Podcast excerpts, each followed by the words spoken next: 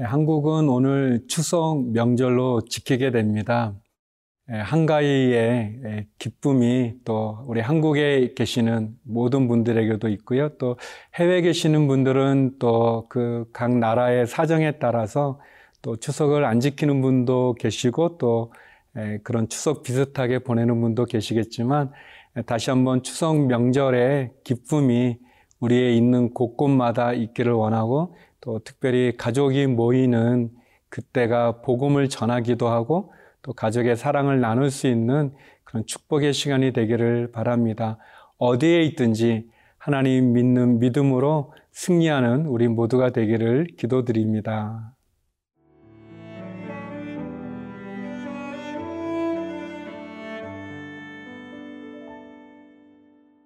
시편 119편 1절에서 16절 말씀입니다. 행위가 온전하여 여호와의 율법을 따라 행하는 자들은 복이 있으며 여호와의 증거들을 지키고 전심으로 여호와를 구하는 자는 복이 있도다. 참으로 그들은 불의를 행하지 아니하고 주의 도를 행하는도다. 주께서 명령하사 주의 법도를 잘 지키게 하셨나이다. 내 길을 굳게 정하사 주의 윤례를 지키게 하소서. 내가 주의 모든 계명에 주의할 때는 부끄럽지 아니하리이다. 내가 주의 의로운 판단을 배울 때는 정직한 마음으로 주께 감사하리이다. 내가 주의 윤례들을 지키오리니 나를 아주 버리지 마옵소서. 청년이 무엇으로 그의 행실을 깨끗하게 하리까 주의 말씀만 지킬 따름이니이다. 내가 전심으로 주를 찾았사오니 주의 계명에서 떠나지 말게 하소서. 내가 주께 범죄하지 아니하려 하여 주의 말씀을 내 마음에 두었나이다. 찬송을 받으실 주 여호와여 주의 윤례들을 내게 가르치소서. 주의 입의 모든 규례들을 나의 입술로 선포하였으며 내가 모든 재물을 즐거함 같이 주의 증거들의 도를 즐거워하였나이다. 내가 주의 법도들을 작은 소리로 읊조리며 주의 길들에 주의하며 주의 윤례들을 즐거워하며 주의 말씀을 잊지 아니하리이다. 네, 오늘부터 저희가 시편의 말씀을 묵상하게 되었습니다. 네 개의 말씀을 저희가 쭉 진행해 왔는데요. 네 개의 말씀을 이제 잠깐 멈추고 또 시편 119편부터 저희가 시편의 말씀을 통해서 하나님의 은혜를 나누고자 합니다. 시편은 우리가 아는 것처럼 하나님의 은혜에 대한 찬양의 감사의 시도 있고 또 우리의 형편과 어려움에 대한 억울함에 대한 우리의 탄원의 시도 있죠. 시편은 우리가 누리는 그런 사람이 살아가면서 겪게 되어지는 많은 감정들, 많은 상황들, 또 그래서 고백과도 같고 또 우리의 마음을 위로해 주기도 하는 그런 내용이죠. 그래서 시편은 어떤 목사님 그런 표현을 하시더라고요. 나이가 들면 들수록 더 마음에 와닿는 성경이 시편이다라고 얘기합니다. 또 오늘 우리가 나누게 되는 시편 119편은 성경이 모두 이제 구약이 929장이고 신약이 260장 그래서 1189장인데요. 성경 전체 1189장 가운데 가장 긴 장입니다. 한 장이 자그마치 176절이나 되어서 다른 짧은 뭐 서신서의 버금가 서신서보다도 더 길 만큼 그렇게 긴 구절을 가지고 있습니다. 근데 그것이 다 하나님의 말씀에 대한 이야기죠. 시편 110편을 통해서 우리가 하나님의 말씀을 또 새롭게 만나는 시간 되길 바랍니다. 5절 말씀에 보면요. 내 길을 굳게 정하사 주의 윤례를 지키게 하소서. 예, 시편 기자는 예, 그렇게 고백합니다. 하나님, 내 길이 흔들리지 않기 원합니다. 내 길이 주님 앞에 굳게 정해져서 그래서 주의 말씀, 주의 법을 지키길 원합니다 라고 고백합니다. 마치 내 마음이 세상의 복잡한 여러 가지로 이렇게 흔들리거나 또 내 마음이 이렇게 분주한 것이 아니라 내 마음이 하나님을 향하여서 온전히 정하게 해달라고 그렇게 기도를 드리고 있습니다.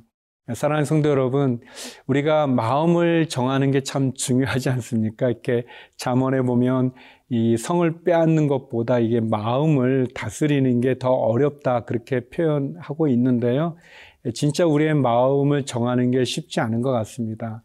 그러나 우리의 마음을 하나님으로 정하시고 또 우리의 길이 여러 갈래의 길이 있지 않습니까? 막 넓은 길도 있고 좁은 길도 있고 또 힘든 길도 있고 또 이렇게 편한 길도 있고 또 예수님의 말씀처럼 좁은 문과 넓은 문, 좁은 길, 넓은 길이 있습니다. 그러나 우리에게 생명을 주는 길은 단 하나 예수 그리스도죠. 우리의 마음을 예수 그리스도로 정하기를 바랍니다. 우리가 가야 될 길, 길이라고 하는 것은 어떻게 보면 A라는 지점에서 B라는 지점을 연결해 주는 가정이지 않습니까? 우리가 어떤 길을 들어서는가 그것은 너무 중요하죠. 예전에 돌아가신 하목사님께서 인생은 속도보다 방향이 중요하다라는 말씀을 하신 적이 있는데요. 그런 것 같아요. 아무리 속도가 빨라도 방향이 틀리면 빠른 속도는 축복이 아니라 저주가 되지 않겠습니까? 우리의 길을 하나님 앞으로 정하십시오. 우리의 마음을 예수 그리스도로 정하십시오. 그리고 그 말씀에 우리의 길, 그 말씀에 순종하고 그 말씀을 따라 나가는 것, 그것이 우리에게 필요하다고 생각이 되어집니다. 사랑하는 성도 여러분, 우리가 여러 가지 많은 걸 선택할 수 있지만 하나님을 선택하고 우리가 여러 많은 길을 갈 수 있지만 주님의 길을 택해서 우리의 마음이 주를 향해서 온전히 정해지고 그리고 그 말씀대로 순종해서 살아가는 하루하루가 되어지면 그것이고 우리의 길이 빛의 길이 되어지고 우리의 길이 생명의 길이 되어집니다. 그 축복이 저와 여러분과 함께 하기를 기도합니다.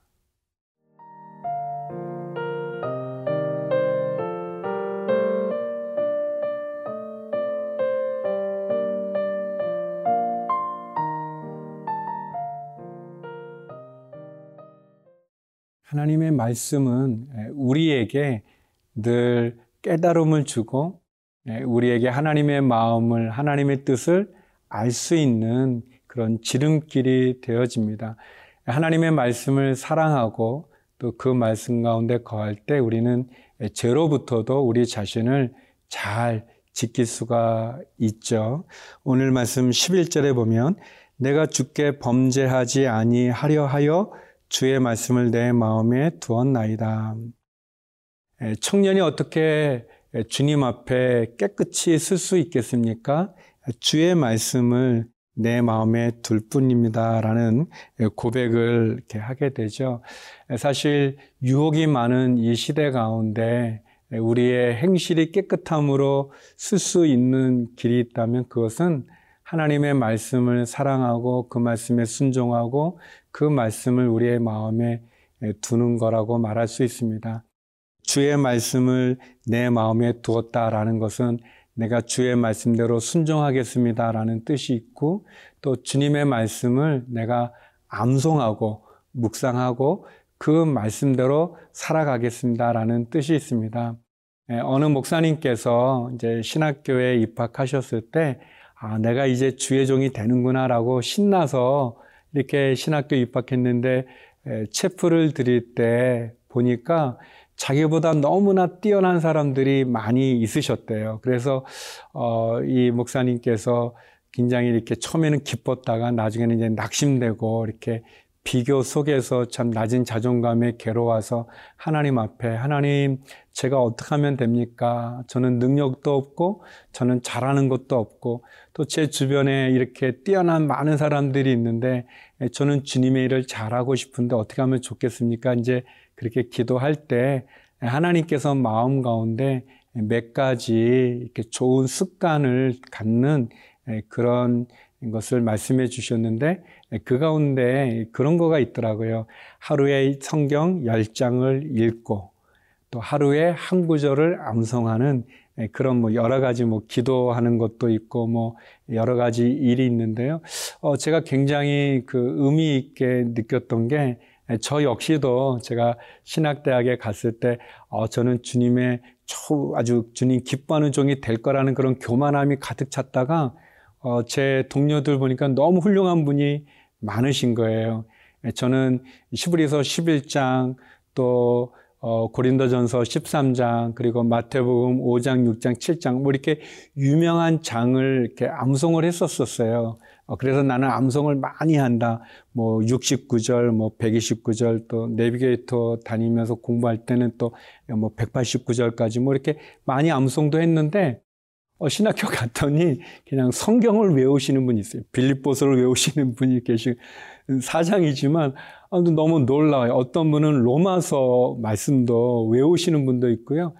그러니까 상상을 초월하는 그런 뛰어난 분들이 많이 계시더라고요. 그래서 제가 좀 낙심됐을 때, 예, 근데 이제 그 목사님 그런 간증과 같은 글을 보면서, 아, 그렇구나. 하나님 말씀을 사랑하고, 많이 암송을 못해도, 많이 통독을 못해도 매일매일 성경을 읽고, 또 그 성경이 있는 가운데 내 마음에 와닿는 구절을 암송하고 더 중요한 것은 그 말씀대로 내가 순종해서 살아가면 그것이 하나님 나를 축복해 주시고 나를 지켜 주시고 결국은 내가 제약으로부터 벗어날 수 있는 길이라는 것을 깨닫게 되었습니다.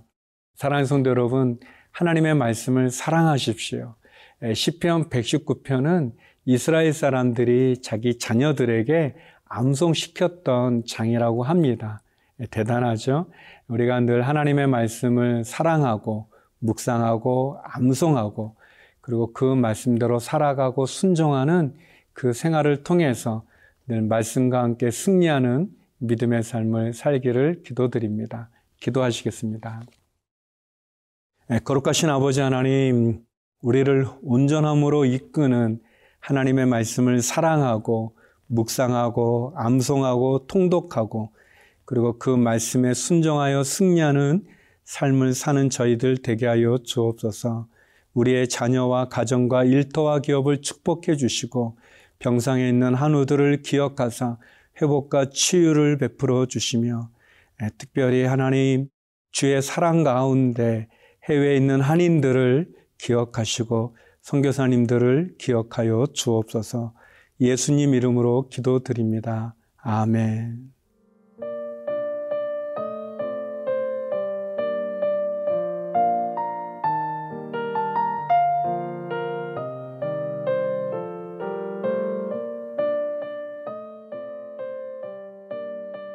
프로그램은 시청자 여러분의 소중한 후원으로 제작됩니다.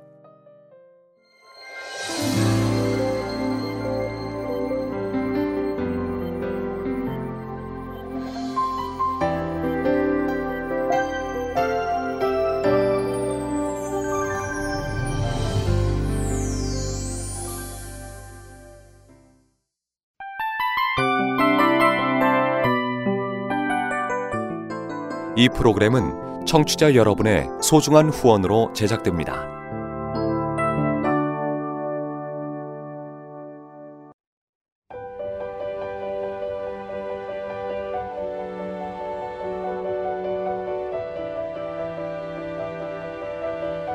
세상에는 수많은 교회들이 있지만 더 깊이 있는 말씀 강해를 찾기 위해 크기로만 교회를 선정하지 않습니다.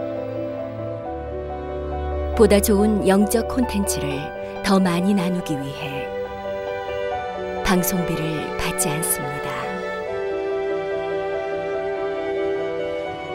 1년 365일 복음만 전하고 싶어서 우리는 광고를 하지 않습니다.